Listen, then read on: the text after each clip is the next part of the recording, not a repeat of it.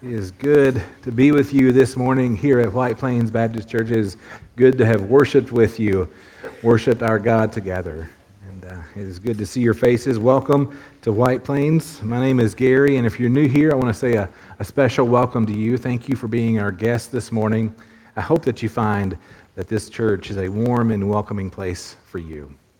Kids, it's always good to see y'all here. Uh, next Saturday is the day. I'm super excited about going to Ralphie's and showing some bowling skills. Are you guys practicing your bowling and skating and all that? Well, next week, CJ, are you, yeah, uh, are they getting how how are we getting there? Are they just meet? Do what? Okay, so meet us meet there at Ralphie's at eleven. Sounds good. And then parents stick around and make it a family thing. Enjoy enjoy this time together as we have some fun with our kids uh, at a fun place called Ralphie's over in Glasgow. Kids, I hope you guys can make it next Saturday, this Saturday. Uh, you're dismissed to go to the lobby uh, to go on up to Kids Church. Kids Church is for kids in kindergarten through the sixth grade, and they'll be dismissed after our service is over to the lobby. As they are leaving, I want to let you know where we're headed in our sermon series starting next week. We're, we're going to start a five week sermon series uh, that will lead us up to Easter. And I am very excited about this, this uh, series, probably more excited than I have been about anything that I've preached through, uh, because we're going to be looking at Jonah, the book of Jonah. It's a fun book, and when you think of Jonah, you think of the whale, don't you? Uh, but I'm subtitling this sermon series, It's Not About the Whale. And what we're going to learn in Jonah is that it's about a man who's running from God and about a God who's patient and loving and caring and kind, running after him. And so it's the, the message in Jonah is a really good message for us inside the church, and it's a really good message for those outside the church.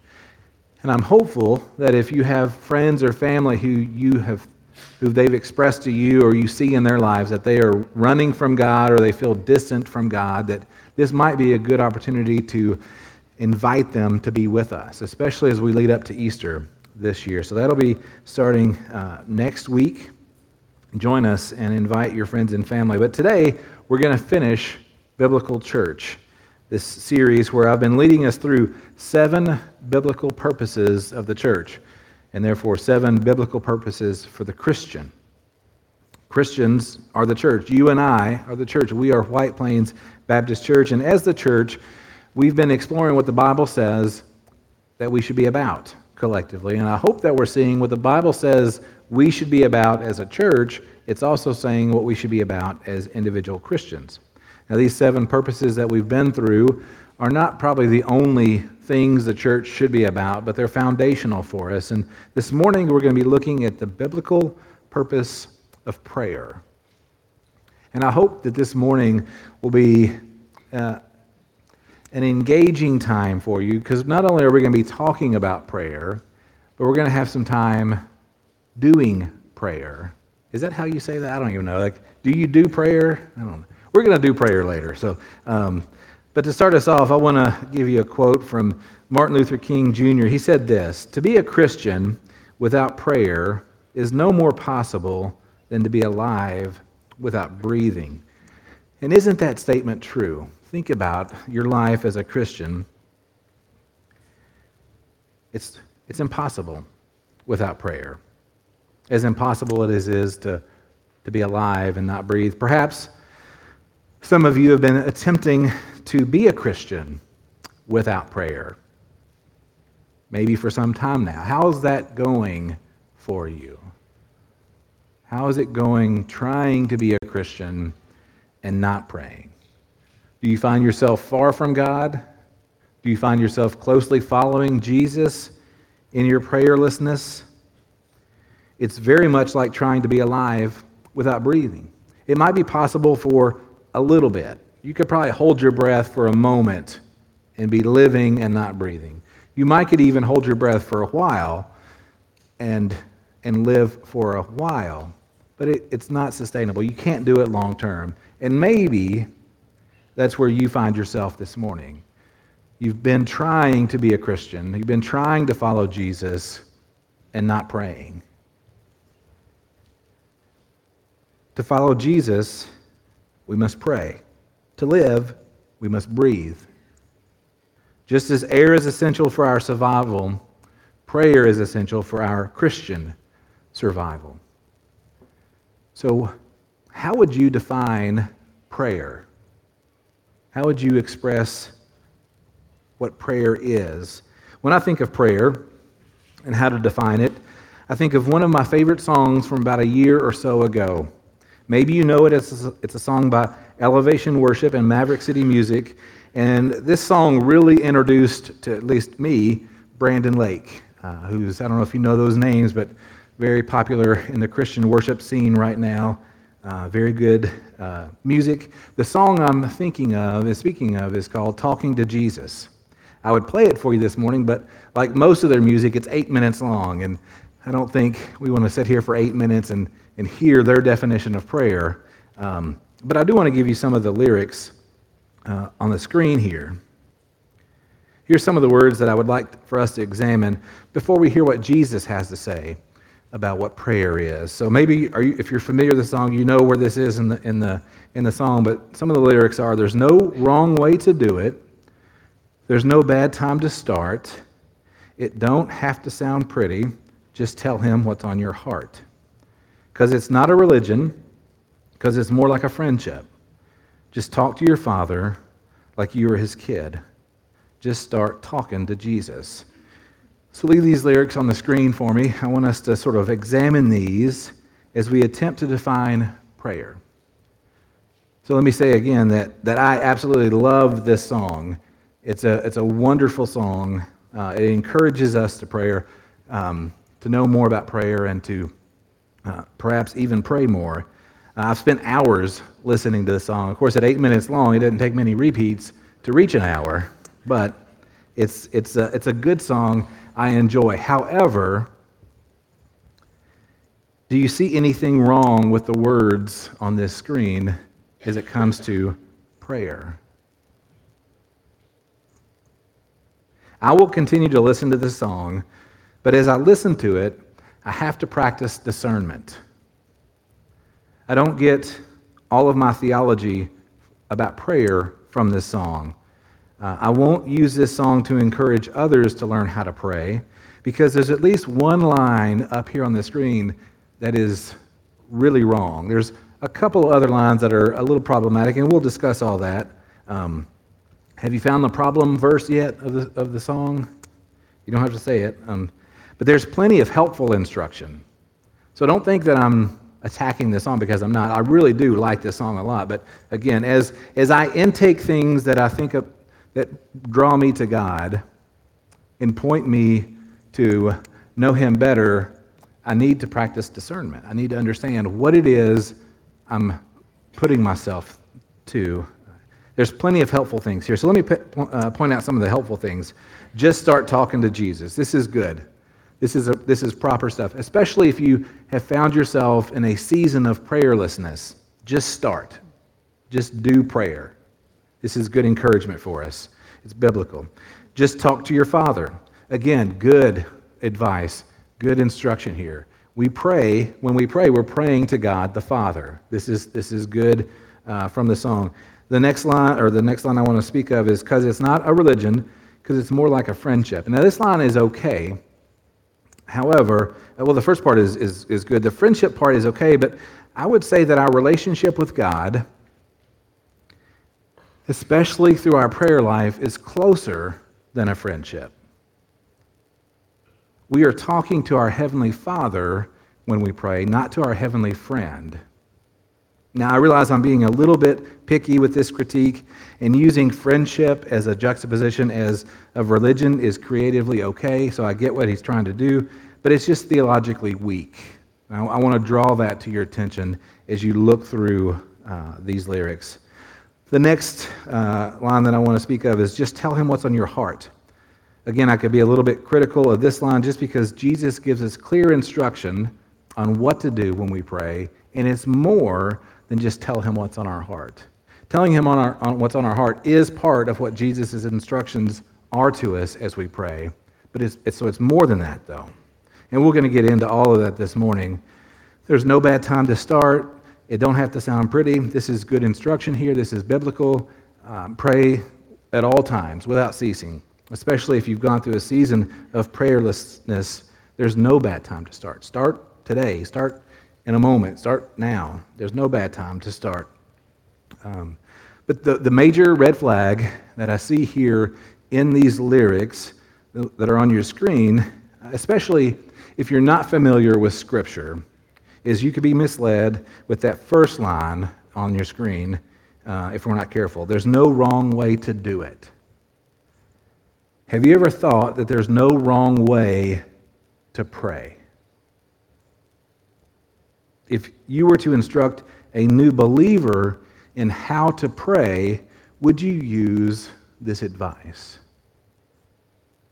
Now, again, I love this song. I'm not mad at this song by any stretch of the imagination. Um, but I remember the first time I heard this song, as I was listening to the lyrics, this lyric popped up, and I was like, oh, that's not right.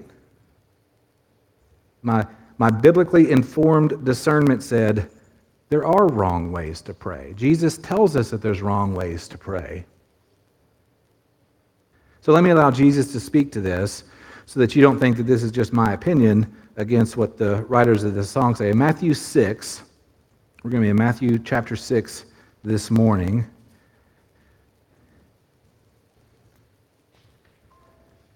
And we'll start in verse 5.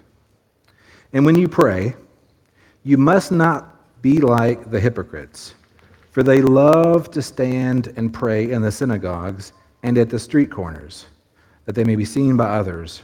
Truly I say to you, they have received their reward. But when you pray, go into your room and shut the door and pray to your Father who is in secret. And your Father who sees in secret will reward you. And when you pray, do not heap up empty phrases as the Gentiles do, for they think that they will be heard for their many words.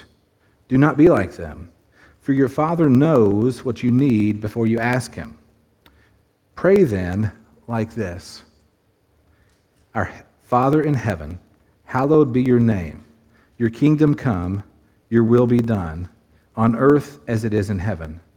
Give us this day our daily bread, and forgive us our debts as we also forgive our debtors. And lead us not into temptation, but to deliver us from evil. Let's pray. God, thank you so much for your word. Thank you for Jesus' instructions on how to pray to you. You are good to us. Your word is full of, of wonderful truths for us to discover.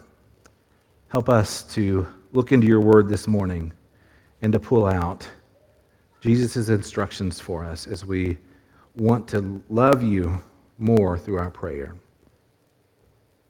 It's in Jesus' name we pray. Amen.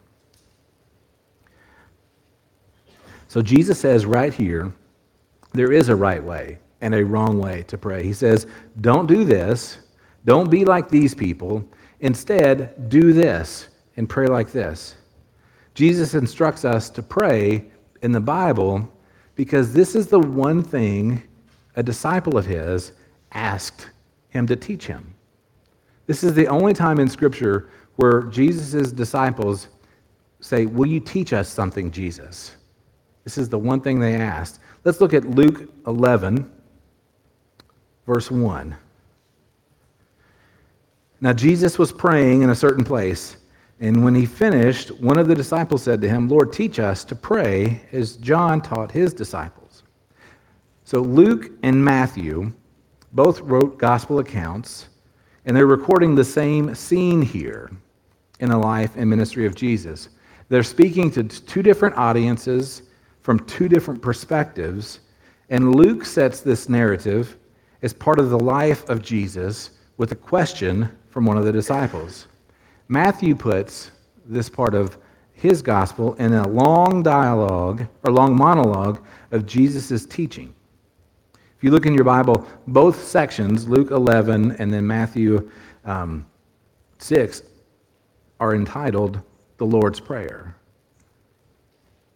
If the disciples of Jesus only asked him to teach them this one thing, don't you think it's important for us to know and follow what Jesus advises about prayer? Absolutely. So, how does Jesus teach us to pray? First, he says, don't do some stuff. Don't be like the hypocrites. It's important to note that, in, again, in Matthew, he's putting together several uh, teachings of Jesus that Jesus has been um, teaching throughout the area, and he's been sort of attacking the Pharisees' understanding of what Scripture is like. This begins in Matthew chapter 5 with the Sermon on the Mount and continues through the whole chapter, which is a pretty long chapter. And then in verse 6 here, Jesus continues to teach against the Pharisees, and he calls them hypocrites as he begins teaching about prayer. Now remember, in Matthew, we have this long monologue of these teachings of Jesus, but in Luke 11, there's some dialogue between Jesus and his disciples. So we're going to stick with Matthew as we learn from Jesus how to pray. So Jesus says, Don't pray like the Pharisees, the hypocrites. Much of the ministry and life of Jesus is in contrast to the application and teaching of the Pharisees. The Pharisees are the religious leaders of the Jewish people. They are attempting to worship God correctly and instruct the Jewish people to follow God. They are very influential in Israel, but they are missing the point of following God because they are missing Jesus. Jesus constantly uses the Pharisees to teach his followers how not to follow God. This is a way that Jesus teaches. I, I did something similar this morning with showing you that, that those song lyrics. This is not how to do it. I'm showing you Jesus' words on how to do it. This is how Jesus taught often. This ultimately gets Jesus killed, though, because the Pharisees get tired of being taught against. But it is a good way to learn. Don't do this, do this instead. So, how were the Pharisees praying? They would pray publicly, very publicly. Now, praying publicly isn't necessarily wrong in and of itself. It's not bad. I just did it. I'm going to do it again. We'll ask uh, Brent to do it later on this morning. But the Pharisees, when they would pray publicly, they would do it to be seen by others instead of being seen by God. They would do this in the synagogues, they would do this in the streets. They were known to pray publicly to be seen. Our internal motivation for praying publicly matters. Jesus also says not to pray like the Gentiles who heap up empty phrases. Now, pagan religions, they often require repetition of words to sort of wake up their gods. That's how they would get their attention. They would repeat stuff over and over and over again. Pagan religion often requires that. This is pointless for the Christian. We have an active God. We have a God who's interested deeply in our lives. We don't have to wake him up. He is with us, He is in us. Our God is actively interested in our lives. And Jesus says that our Father knows what we need even before we ask it. We don't have to approach our God and wake him up. He's awake, he's active. Jesus then moves from teaching us how not to pray to demonstrating how we should pray. And so, in your notes, if you want to follow along, prayer begins with worship. Prayer begins with worship. Jesus says, Our Father in heaven. We address our prayer to our heavenly Father and begin, and we begin with worship. When we pray, we should begin with worship. As we approach our Creator, our Maker, our Sustainer, the one who keeps everything going, we worship. It is right to recognize His status as God and Father. Our prayers are meant, at least partly, to be worshipful. If you approach God with only a list of requests and needs, you're missing out on a large part of how Jesus teaches us to pray. Begin with worship. Many times it helps to pray in response to something you've read from Scripture. Reading God's revealed word before you pray helps put your mind in a better frame to approach Him in prayer. And so we're going to try this today. Let's take a passage of Scripture and let it feed our prayer as we pray the way that Jesus instructs us. If you have your Bible, go ahead and turn over to Psalm 1. It'll be on the screen, and I think I've put it in your notes as well. Yeah, it's in your notes there too. But we're going to we're going to spend quite a bit of time with this passage of Scripture. So if you have your Bible, I would encourage you to go ahead and turn over to Psalm 1 because we're going to use it for several parts of our prayer time this morning. So let's, let's look at Psalm 1. It's short, it's just six verses, but Psalm 1 says this Blessed is the man who walks not in the counsel of the wicked, nor stands in the way of sinners, nor sits in the seat of scoffers, but his delight is in the law of the Lord. And on his law he meditates day and night. He is like a tree planted by streams of water that yields its fruit in its season, and its leaf does not wither. In all that he does, he prospers. The wicked are not so. They are like chaff in the wind that drives away. Therefore, the wicked will not stand in the judgment, nor sinners in the congregation of the, for the righteous. For the Lord knows the way of the righteous, but the way of the wicked will perish. What do you notice in this passage that can give you praiseworthy attributes of God? When you look at this passage, it speaks a lot about the, the person who is righteous or following God.